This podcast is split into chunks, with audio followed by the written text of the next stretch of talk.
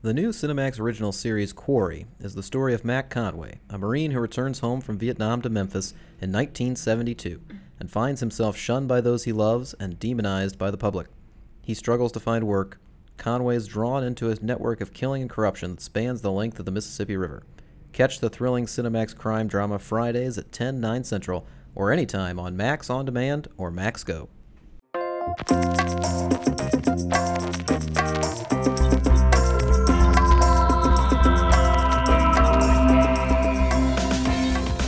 And welcome to IndieWire's Very Good Television Podcast. I'm Liz Shannon Miller at Lizlet on the Twitters. And I'm Ben Travers at Ben T. Travers on the Twitters. And happy Monday. Uh, very specifically, happy Monday after a very important anniversary. Um, as you may have noticed on the Facebooks and whatnot, uh, or on IndieWire.com itself, uh, last Thursday was the 50th anniversary of Star Trek. Hooray! Yes, that's correct. That is the correct response to that question. Huzzah! That, that statement, rather. Um, Whoopee. Goldberg. She was on Star Trek. Yes, we did it, Ben. Oh man, what a segue into the thing we were already talking about. Oh man, I love Whoopi Goldberg on Star Trek. Do you know, do you know the story about why she really wanted to be on Next Generation? No. I'm gonna tell you. Oh boy. It's really it's good. Um, basi- Breaking. I mean, actually, I think I may have told this story on the podcast before, but very famously, um, she came uh, when Whoopi was a child. She was watching television, and she came. She got up and ran to her mother and was saying to say, "Mama, there's this, there's a there's a black lady on on on television, and she's no one's maid." and it was she was talking of course about Uhura on the original series and thus it thus inspired her to pursue a career in acting which has brought us such wonderful films as The Associate and that one where she plays a basketball coach. The. Associate, The Associate, and Eddie are your go-to Whoopi Goldberg films.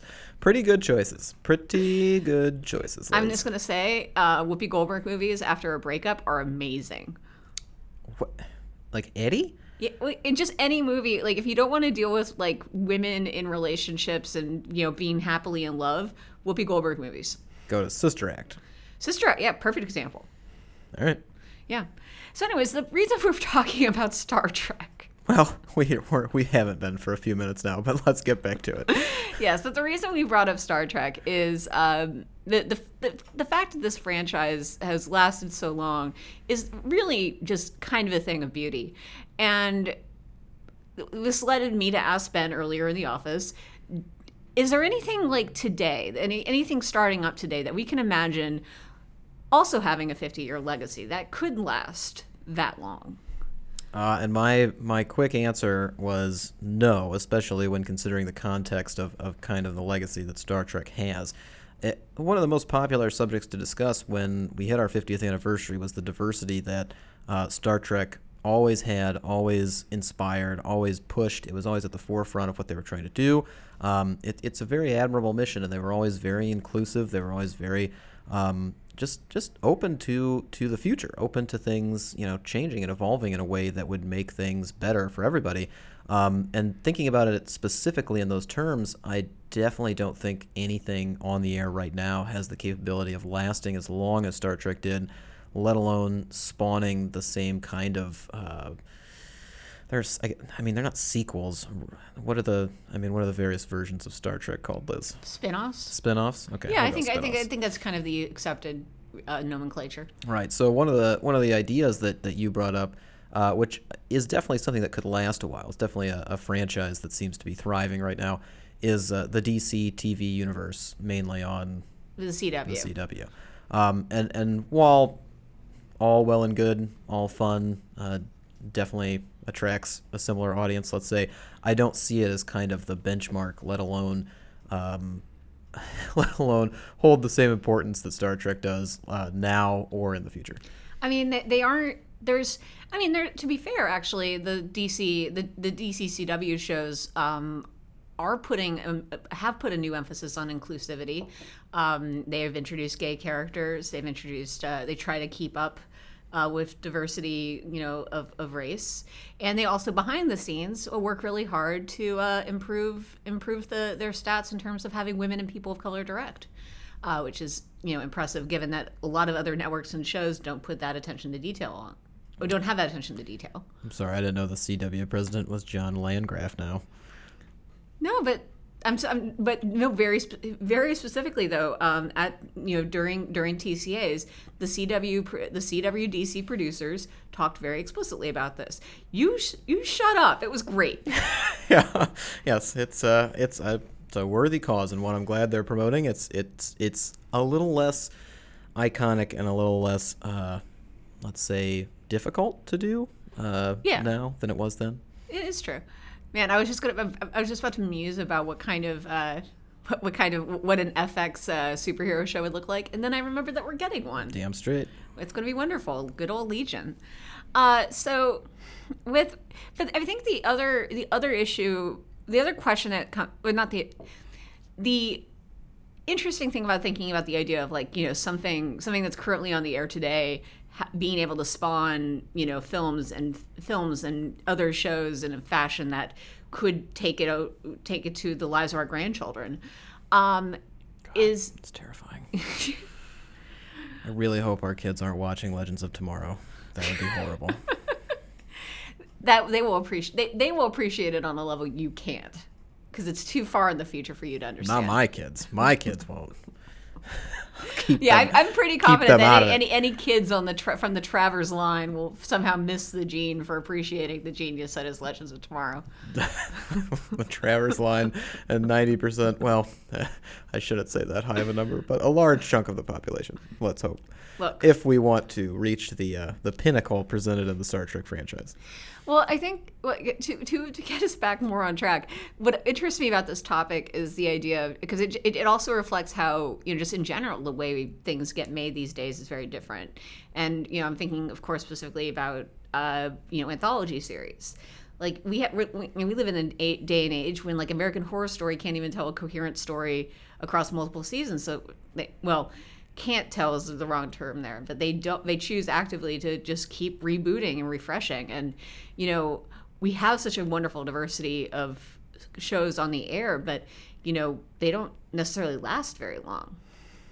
Well, yeah, and, uh, specifically with the anthology programs, uh, I think what you may have been trying to say with American Horror Story is that they can't tell a coherent story over the course of a season, let Well, I mean, alone was- tie it together in a longer arc for multiple seasons. The, the anthology series is, is definitely something that could be considered um, to have the potential of a Star Trek, to have something that could last for, for a long period of time simply because if it misses one season, it's going to start over the next season. And, and, and because it's got that franchise tag on it, it could survive for a very, very long time. But specifically to American Horror Story, which I believe is our longest running anthology series at this point, um, it does not have the cultural credibility, let alone the critical respect necessary to reach the level of Star Trek dumb.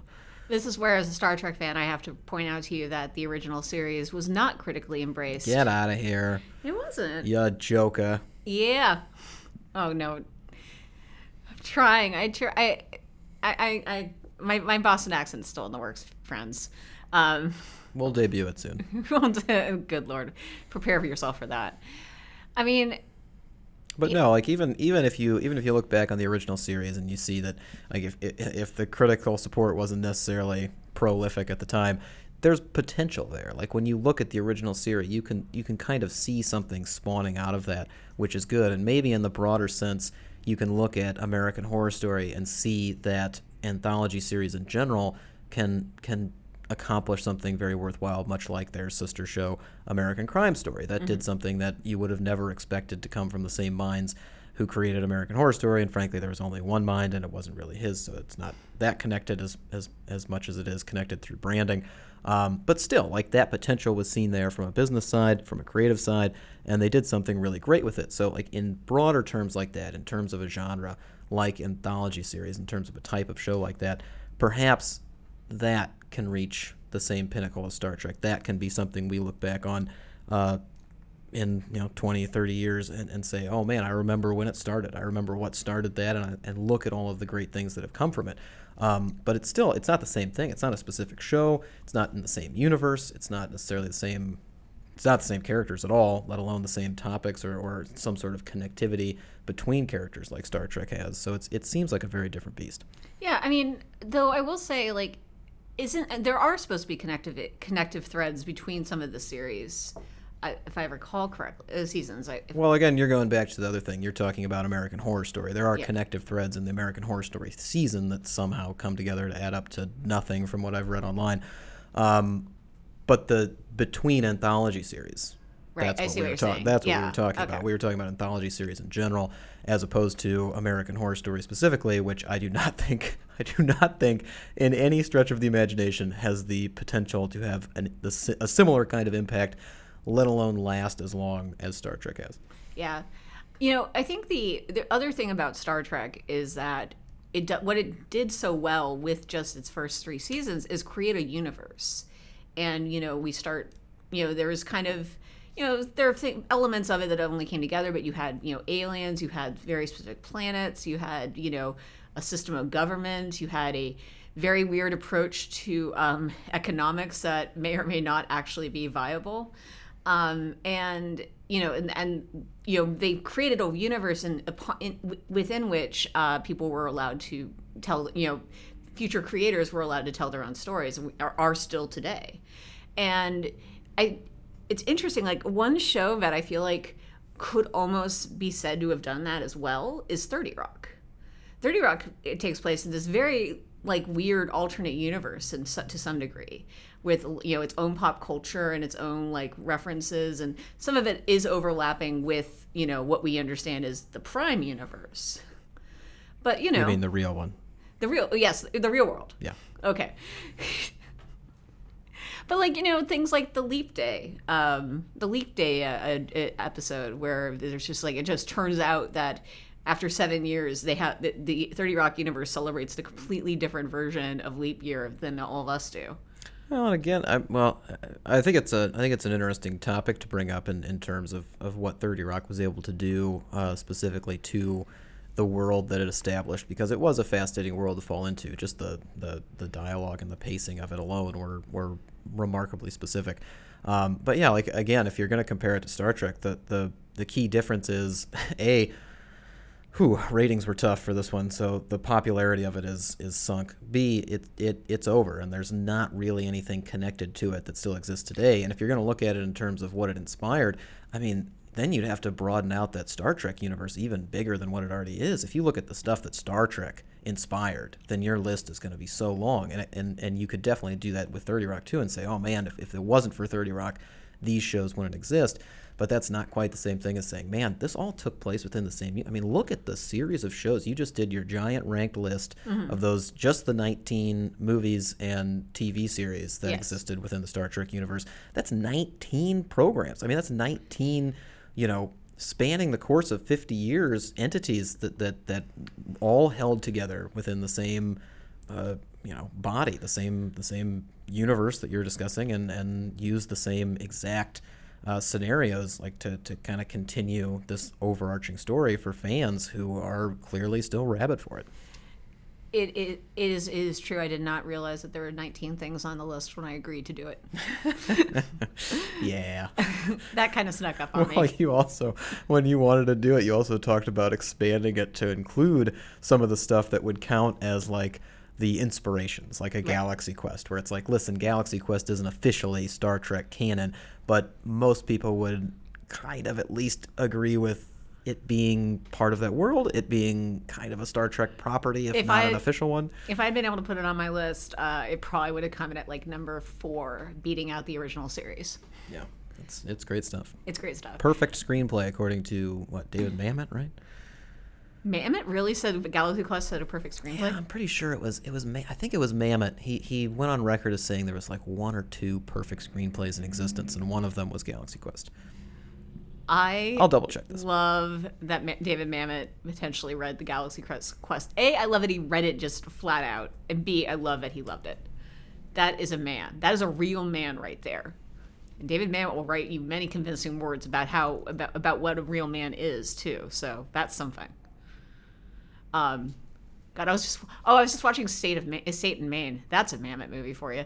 Um, well, I think that the thing about Thirty Rock I'm going to bring up is that it it's there's a real missed there was a real missed opportunity for basically un, um, Unbreakable Kimmy Schmidt to still be exist still exist within the Thirty Rock universe, and instead what they've done is they've created uh, like kind of its own little Kimmy Schmidt universe with its own pop culture and its own jokes and references. Uh, which is a fun approach, but I love the idea of Tina Fey and uh, alongside, of course, uh, Robert Carlock, uh, just kind of hopping and creating like little micro universes of television shows wherever they go. Yeah, and that's that's a it's a beautiful, admirable thread that's tied to those specific writers, which is something that you can kind of reference in, in different iconic people. Um, but I mean, again, going back to Star Trek, it's it's just kind of amazing how many different voices were included in this conversation that was started by Gene Roddenberry and, and has continued on for so long to encompass so many different things. I think that's actually a really good point is the fact that uh, Star Trek, of course, would never have existed without Gene Roddenberry, but it is through the influence of other creators who have come in that the show has lasted so long. And I think that's, a, you know, if you're talking about could there be another Star Trek, it has to be the sort of franchise that has the capacity for multiple points of view and multiple approaches.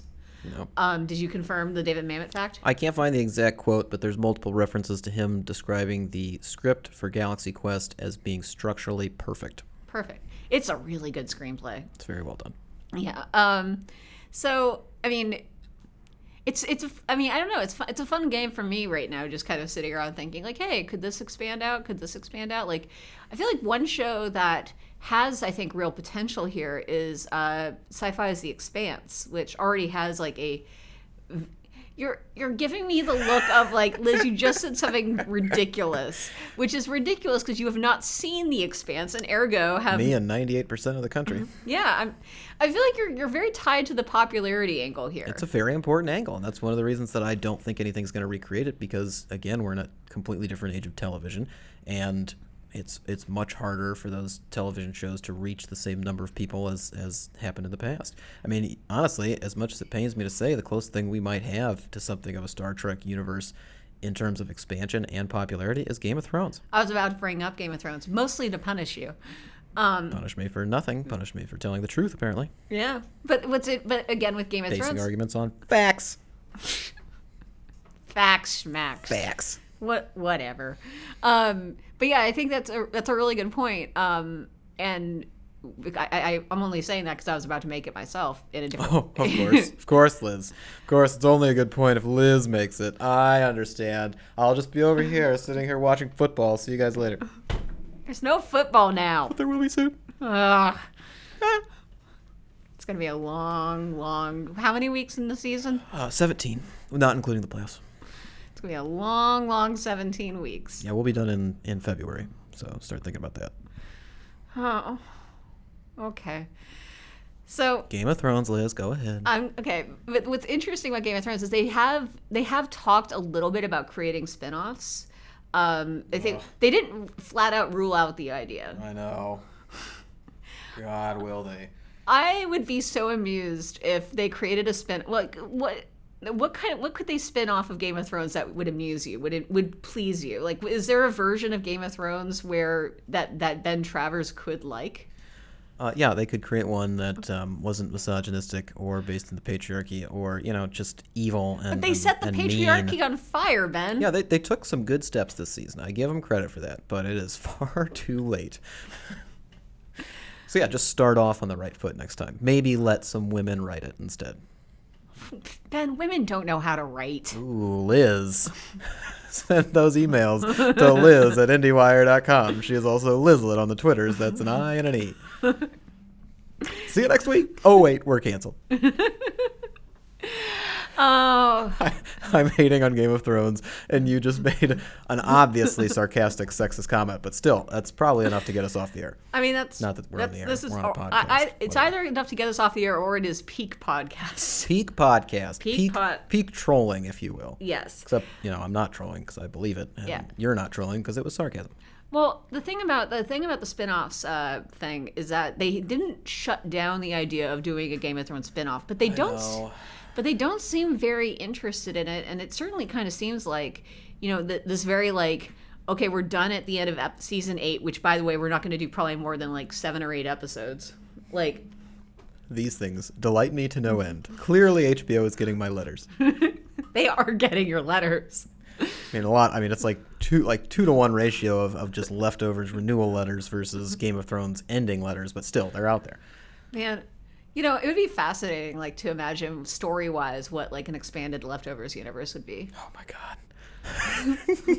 I can't. We can't start down that path. I that is that that giggle was incredible. That that that that, that moment of joy you just had. I Just think about everything based in the hotel. Just think about a story told from being inside the hotel.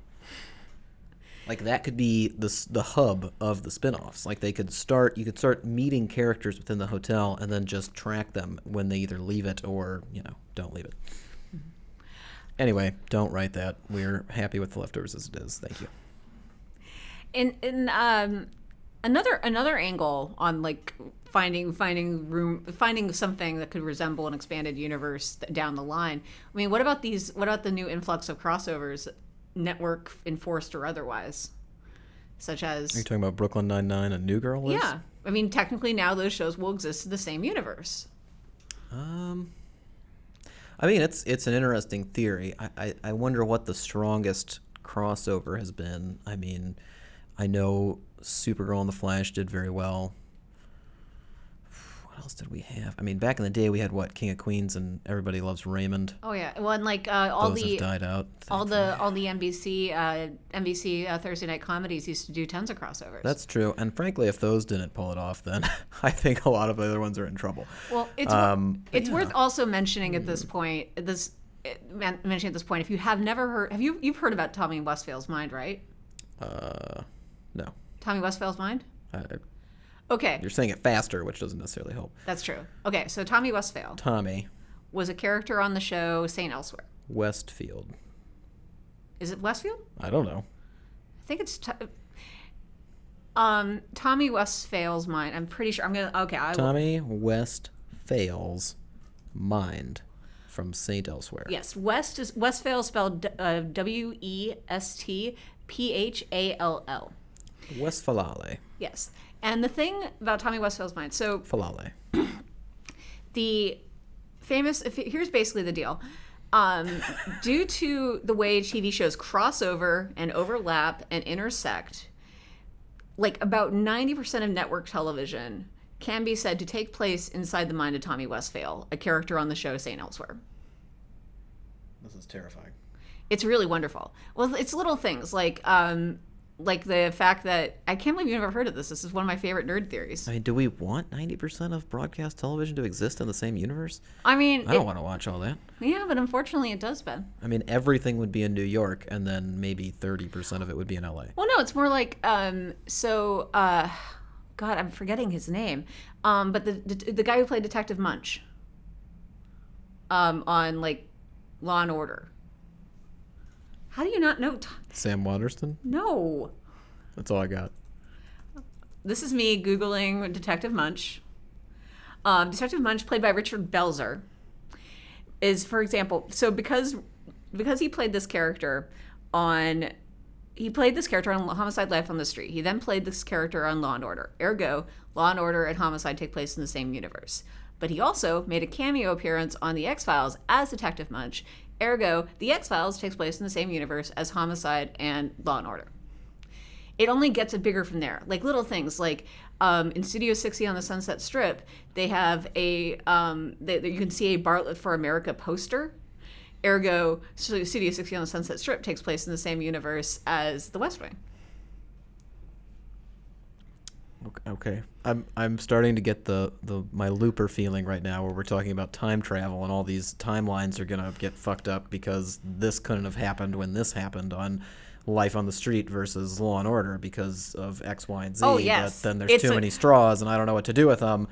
It's a complete mess. I will Just show I will, I will show you the chart later, and it's going to blow your mind. No, I'm not gonna look at that. Oh yes, it hurts too much. I hate time travel talk. It exhausts me. It should all just be like about time. It's very simple. about time logic works every time. Actually, I've heard called about time being a little complicated on It that, is not. Makes perfect sense. I'm not- Very simple. It can be. You, okay, I was going to say it can be. It can make sense and also be a little complicated. It's not complicated. Gets in a closet, goes back in time. Done. done, done, done. Oh, then he falls in love.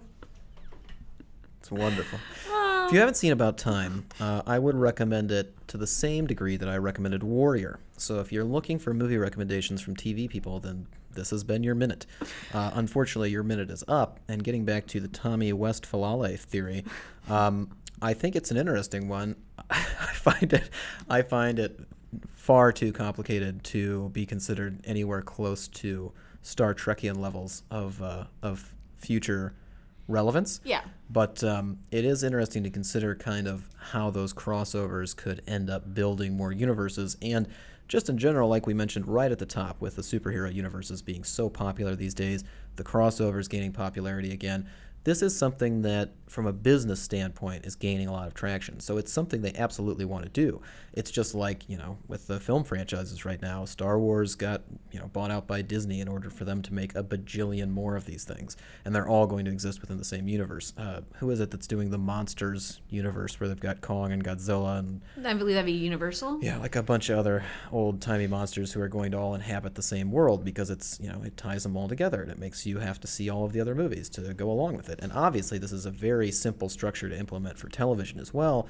So there could definitely be something that pulls that off. Um, one final thing that I want to talk about, and I'm sure you've got a, at least a couple more bouncing around, but I wanted to get it out before I forget about it. In terms of longevity, I think it's important to note the two series that stand out in my mind right now, which are obviously The Simpsons, which has had a huge cultural impact. It has established an incredible universe in Springfield unto its own and there has been the crossovers between Family Guy, Futurama. Have they done other ones? Have they, done they did the critic. They did the critic. Not that um, anyone saw the critic. Not that that was, not that that was as popular as a few of the others, but it, it is an impressive accomplishment, and they've definitely had a, an immense impact on culture, on television.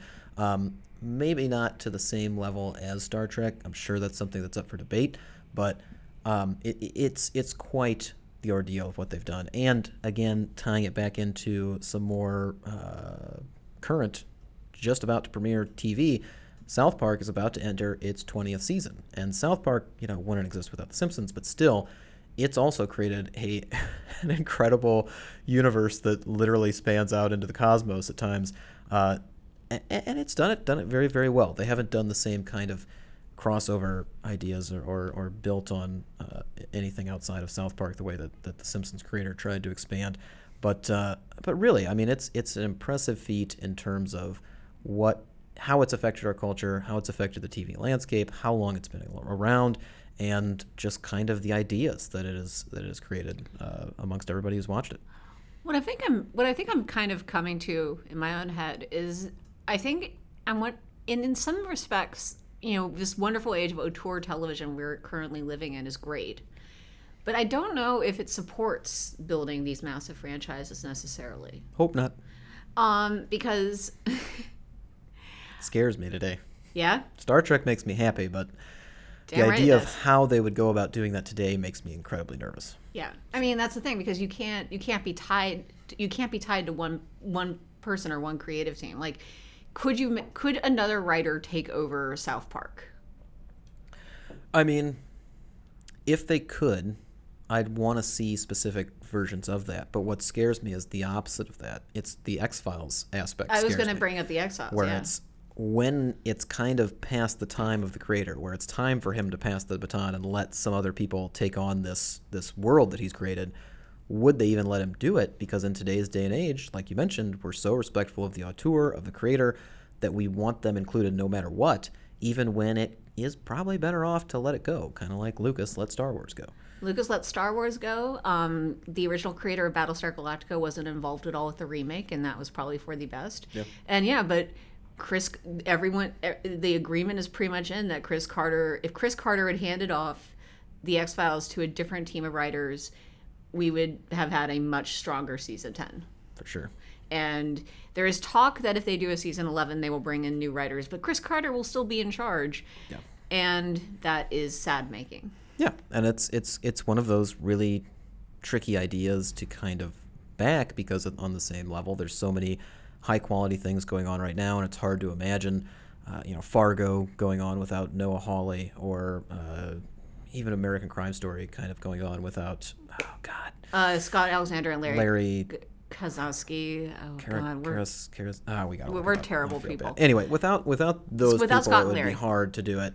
It would hard. Be hard to imagine. Well, they are. forward. That's that's actually one of the reasons why we're all very nervous about American Crime Story season two is that they haven't full on announced who the showrunner is yet. Right, yeah. I don't think they have. Anyways, but point is, it's not Scott and Larry who did such a wonderful job with It the first season. may not be Scott and Larry. No, they've they've said they're out. Oh, they're officially out. They're officially out. Oh, I didn't. They're know they're moving on to a Patty Hearst thing. Mother fricker. that is disappointing. Okay, well, yeah, but and see, my instinctual reaction to that is, uh oh, trouble on the horizon. But in the opposite sense, when it's gone on long enough where it seems like those people have either lost interest or lost the creative spark that they once had, or just, you know, maybe don't have the instinctual talent that was bolstered by other writers, it's good for them to kind of let that go. Um, but yeah, I, I- and that's that's the amazing thing about Star Trek. I Yeah. mean, there was something about the the spirit in which it was created, the universe and in how it was established, that allowed for other voices to spark to it and tell stories within it that were fascinating and new and fresh and, and challenging. Yeah, and I- that's an incredible thing. I mean, it's it's it's it's pretty. I feel like it's pretty commonly accepted that the moment that saved Star Trek was not the first movie, but when they made the decision to have Nicholas Meyer take over Star Trek Two, and Nicholas Meyer basically said, "S- you know, screw this utopian stuff. I want to do Nick, Horatio Hornblower in space. And so he created it's a, so it's a slightly more militarized uh, ship. It's a slightly more militarized um, uh, storytelling, but it's wonderful. And you know, you, yeah, like they had to they had to evolve. You have to always evolve, and you know that's I think the big part of franchises. You know, maintaining is if it's just the same old thing over and over, that doesn't last for fifty years. Adapt or die, and it's it's in the challenge of how you adapt that uh, will largely define the, the legacy or the longevity or both. Yeah. So uh, I think the easy question. Question. Question. time with Liz Miller. Uh, the easy question for this week is: Do you think there could be, ever be another Star Trek uh, from today's current offering of televisions? And if so, what? So you should email that to liz at indiewire.com and also email ben at indiewire.com so he feels included. Precisely. Um, so again, that's could there ever be another Star Trek, and if so, what would it be? Um, moving, uh, I want to quickly share. We ha- got some comments from other people regarding past questions we've asked. Uh, Shayna had thought uh, had wanted to tell us that regarding uh, whether or not she pays attention to the network she's uh she you know she's watching when she's watching a TV show she says she does pay attention but she because she watches everything on her laptop she, uh, it doesn't really have an impact uh, I- just think some networks bring a certain identity to a show that makes it easy to connect the two so that is from Shayna um, meanwhile um, a very special listener one Ann Travers Hi, Mom. um, would be very regarding our question about cancellations. She would be very upset if they canceled "You're the Worst," and she would also not be happy to see "Last Man on Earth" go. Your mom has cool taste in TV, Ben. Yeah, I'm, uh, it's a mystery as to where I got it, right? Yeah, I, I'm, Writing I'm, I'm constantly exactly the shows that I'm in love with. Um, she does not uh, pay much, much attention to the network a show is on, except to find it or if our provider threatens to get rid of that network. Um, and also, uh, a, a good friend of mine named Frank emailed in, and his email uh, his email is very long and it contains a lot of interesting thoughts about how FX defines itself as a brand and a network. It really Uh, doesn't like the FX app either. Yes, that was my big thing. Is that he really he basically says FX now is bullshit. It's interesting because I use the Roku as well. I mean, he, he, he mentioned that he hasn't used it in a while, mostly because he had such a terrible experience. Yeah. So maybe it's improved. I think I used it for the first time maybe last December, and I, I use it pretty sparingly because FX is very good to us about screeners. Um, They are. But uh, but yeah, it's uh, hopefully developed into something a little bit better than you first encountered. In general, all apps I find tend to, all apps and all streaming services, you know, always start off rocky. It's really like about a year in when you can say, okay, now you are officially garbage. Um, Adapt or die. Adapt or die. But then I have a question for you. Hit me. What was the best thing you watched last week? One Mississippi, Liz. One Mississippi. Oh yeah. Uh, I got to watch all six episodes of Tig Notaro and Diablo Cody, co co-creators there of the new Amazon comedy One Mississippi, um, largely inspired by Tig Notaro, the stand-up comedian and radio personality's own life, um, in which she goes through a series of difficult ordeals and is has to go home uh, to kind of deal with them. And it's something that when you describe the plot or you describe the characters, the backstory, anything really, it sounds like it's going to be transparent level dramedy or darker. And it is not. It is such a uplifting positive and deeply funny show. Um, it, it definitely has the heart and it definitely has those honest moments where you have to just kind of be there with these characters. But it's it's a very enjoyable program. I can't imagine anyone watching it and walking away not feeling better than when they started. Uh, the performances are fantastic and uh, it's it's available now on Amazon Prime. I can't recommend it highly enough. Yeah, I've, I've seen the pilot and I really loved it. And from what I understand, doesn't uh, without spoilers, doesn't Tig end up having like a really interesting succession of guest star girlfriends? No, No, no. maybe okay. I'm completely wrong about that. Apologies. Yeah, I again not to get spoilery, but to to to avoid leading people in the wrong direction, I'll just say no. Okay. That, yeah. Just just just shut me down. Just Ben. gotta tell you, no, Liz. It doesn't happen. That's not uh, not how it goes down. Casey Wilson, who's in the pilot, is in it throughout. Okay. Um, I love great. Casey Wilson. Yeah. Great. Um, but yeah, no, I'd uh, highly recommend One Mississippi, available now, Amazon Prime.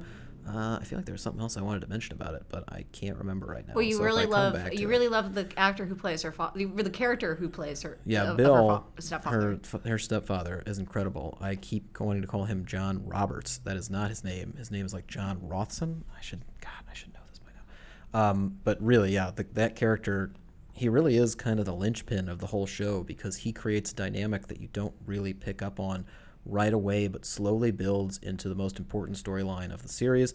Um, and it's it's tremendous. Oh, I know what I wanted to shout out.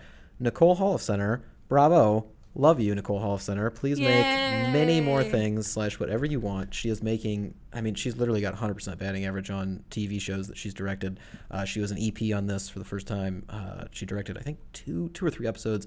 Um, just beautiful work. The collaboration for this thing all around uh, between Diablo Cody, Tig Notaro, and Nicole Holofcener. Just incredible stuff. Um, but Liz, Well, I feel like Diablo. I know you're about what you were about to say, but I really feel like Diablo Cody's involvement has been underrepresented. Do you get that vibe? Uh, I do. She wasn't really part of the t- press tour, nor was she spoken of to a high degree, nor does she have any. She's officially credited as a co creator. From the episodes I watched, I did not see her. I think she had like one teleplay, like one script writing Okay. credit as well. So I'm not entirely sure how big of a presence she had on this, if she was in there day to day, if she was helping with kind of the outline or, or etc. But we definitely don't want to forget about her because I mean, between Juno and Young Adult, she's made some terrific stuff. She's a great writer too. So let's uh, Yeah, give everybody the credit they deserve. sure, sure. Liz, speaking of giving credit, what was the best thing that you watched last week? Well, I finished Fringe. God damn it! Thank God, our long national nightmare is over. I've the fifth season held up better than I remember, Okay. but Breaking. um, well, Fringe season five. Fine. well, certainly not the complete train wreck I remember it being. Breaking. Fringe season five. Not as bad as you remember, but still not great. Yeah, well, then my other answer is not going to help you very much either. God damn it. Um, well, basically, because I was writing about all the Star Treks, I spent a very. I, I watched a lot of Star Trek this week. And, you know, aside from just like, man, you know what was a good show? Star Trek? Um, a, a good franchise, Star Trek. Like, all the Star Treks are great. But I did That's not true.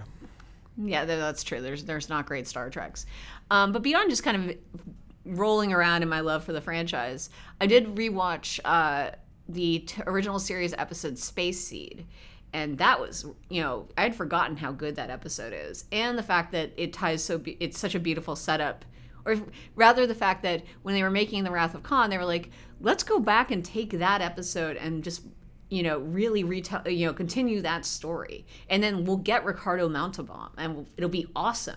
Like that seems like actually a real risk, like especially like in the days prior to, you know, DV, you know, prior to DVDs and everything, like you like that you didn't have even have VHS really. Like so to ch- to challenge fans to accept a story based on an episode they may not have seen in 20 years.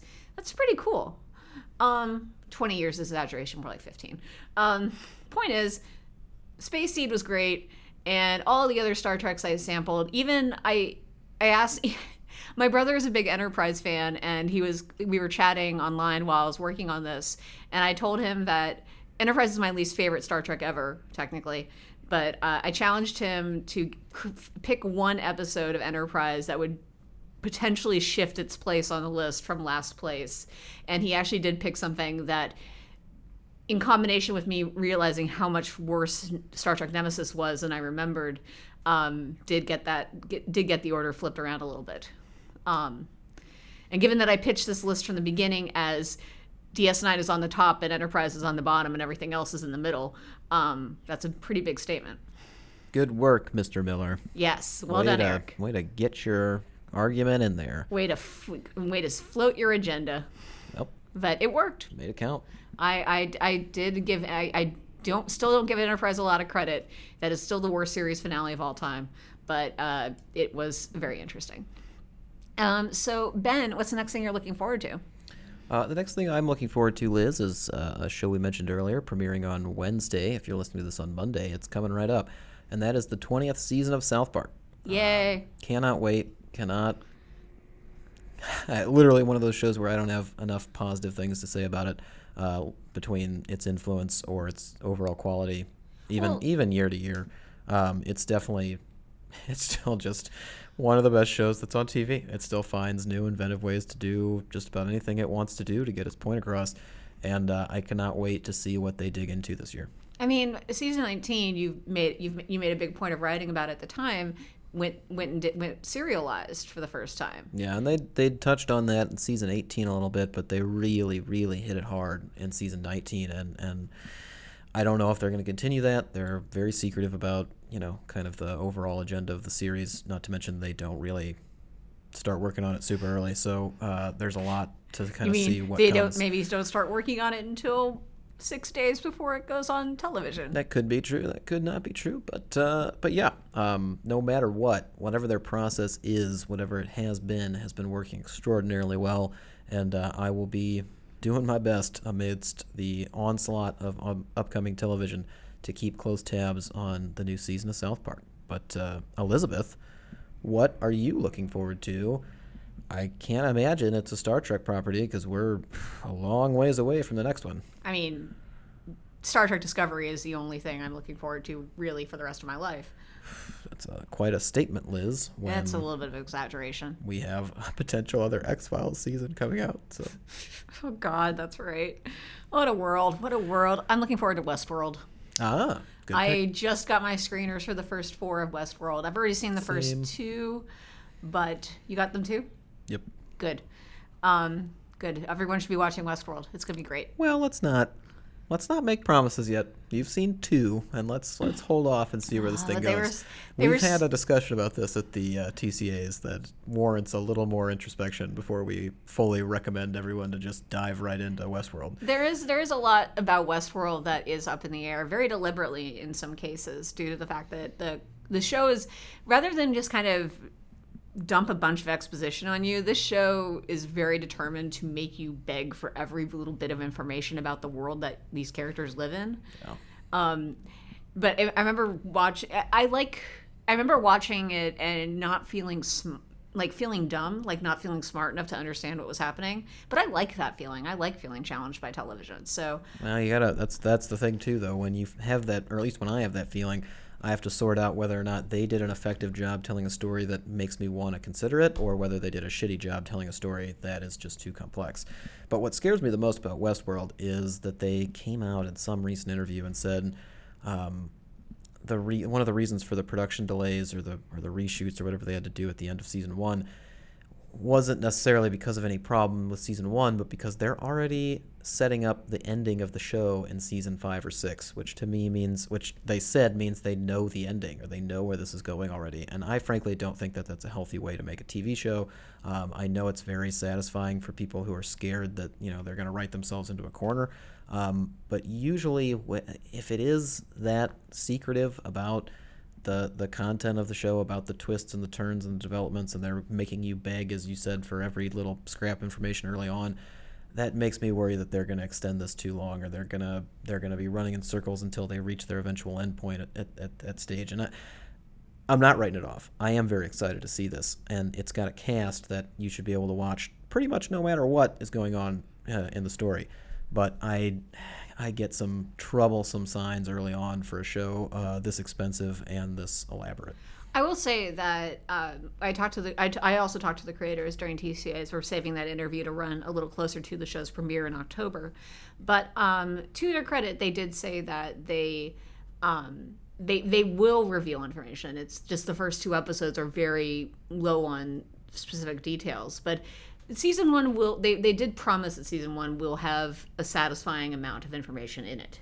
It's just you know slow going. Yeah, well, that's fine. I'm not not as worried about that as worried about them just taking their sweet time to reach an eventuality rather than healthfully explore new ideas as they come up within the context of this world because it's it's a world like like we're talking about Star Trek. Yeah. It's you know you're establishing a universe. Have It some is. fun with it. Don't restrict yourself. Indeed. Indeed. Um, and you'll be able to read a lot more about Westworld, I'm very sure, on IndieWire.com, where you'll find re- also other reviews, interviews, features. I don't know why you care about anything that's not Westworld, but apparently you probably do. Um, will be writing it for you, writing about it for you, I'm sure. Um, but yes, IndieWire.com. You should go there. Uh, and if you are interested in any sort of TIFF related film Oh, yeah. coverage, any sort of Oscar related film coverage, you literally cannot afford to miss any edition of Screen Talk, which premieres every Friday. Thanks to our uh, lovely partners in Anne Thompson and Eric Kohn. Uh, they're at TIFF right now. They're seeing some They're tiffing it up. pretty dynamite movies up in Toronto, and the Oscar race is obviously well underway. Yes, well underway in, on September 9th or whatever it is today when Yeah. we're recording. Um, so yeah, make sure you listen to Screen Talk, and then we also have a new TV podcast, which I think you'll want to tune into every week. Yeah. Uh, our own uh, executive editor Michael Schneider is hosting Turn It On, uh, the new IndieWire podcast uh, featuring interviews uh, with creators, actors, stars, relevant artists uh, who usually have a show premiering either that week or the next week, something very immediate in your future that you need to know about. Um, it also has interviews. Uh, I'm sorry, it also has uh, columns being read uh, from Indie, straight from IndieWire.com, has uh, critical analysis, has everything you can imagine. Nice little radio show. Make sure you check out Turn It On, which I think right now is only available through IndieWire.com, like Uh, through is- SoundCloud. Yes, I bet. I think they're we're expanding that out now. It'll be It- on it- iTunes soon. And iTunes and Stitcher. Yeah. Um, yes, and you can find Ben on Twitter at Ben T Travers. And you can find Liz on Twitter at Lizlet. That's with an I and an E. Yup. We'll be back next week. And as always, you guys, keep watching television.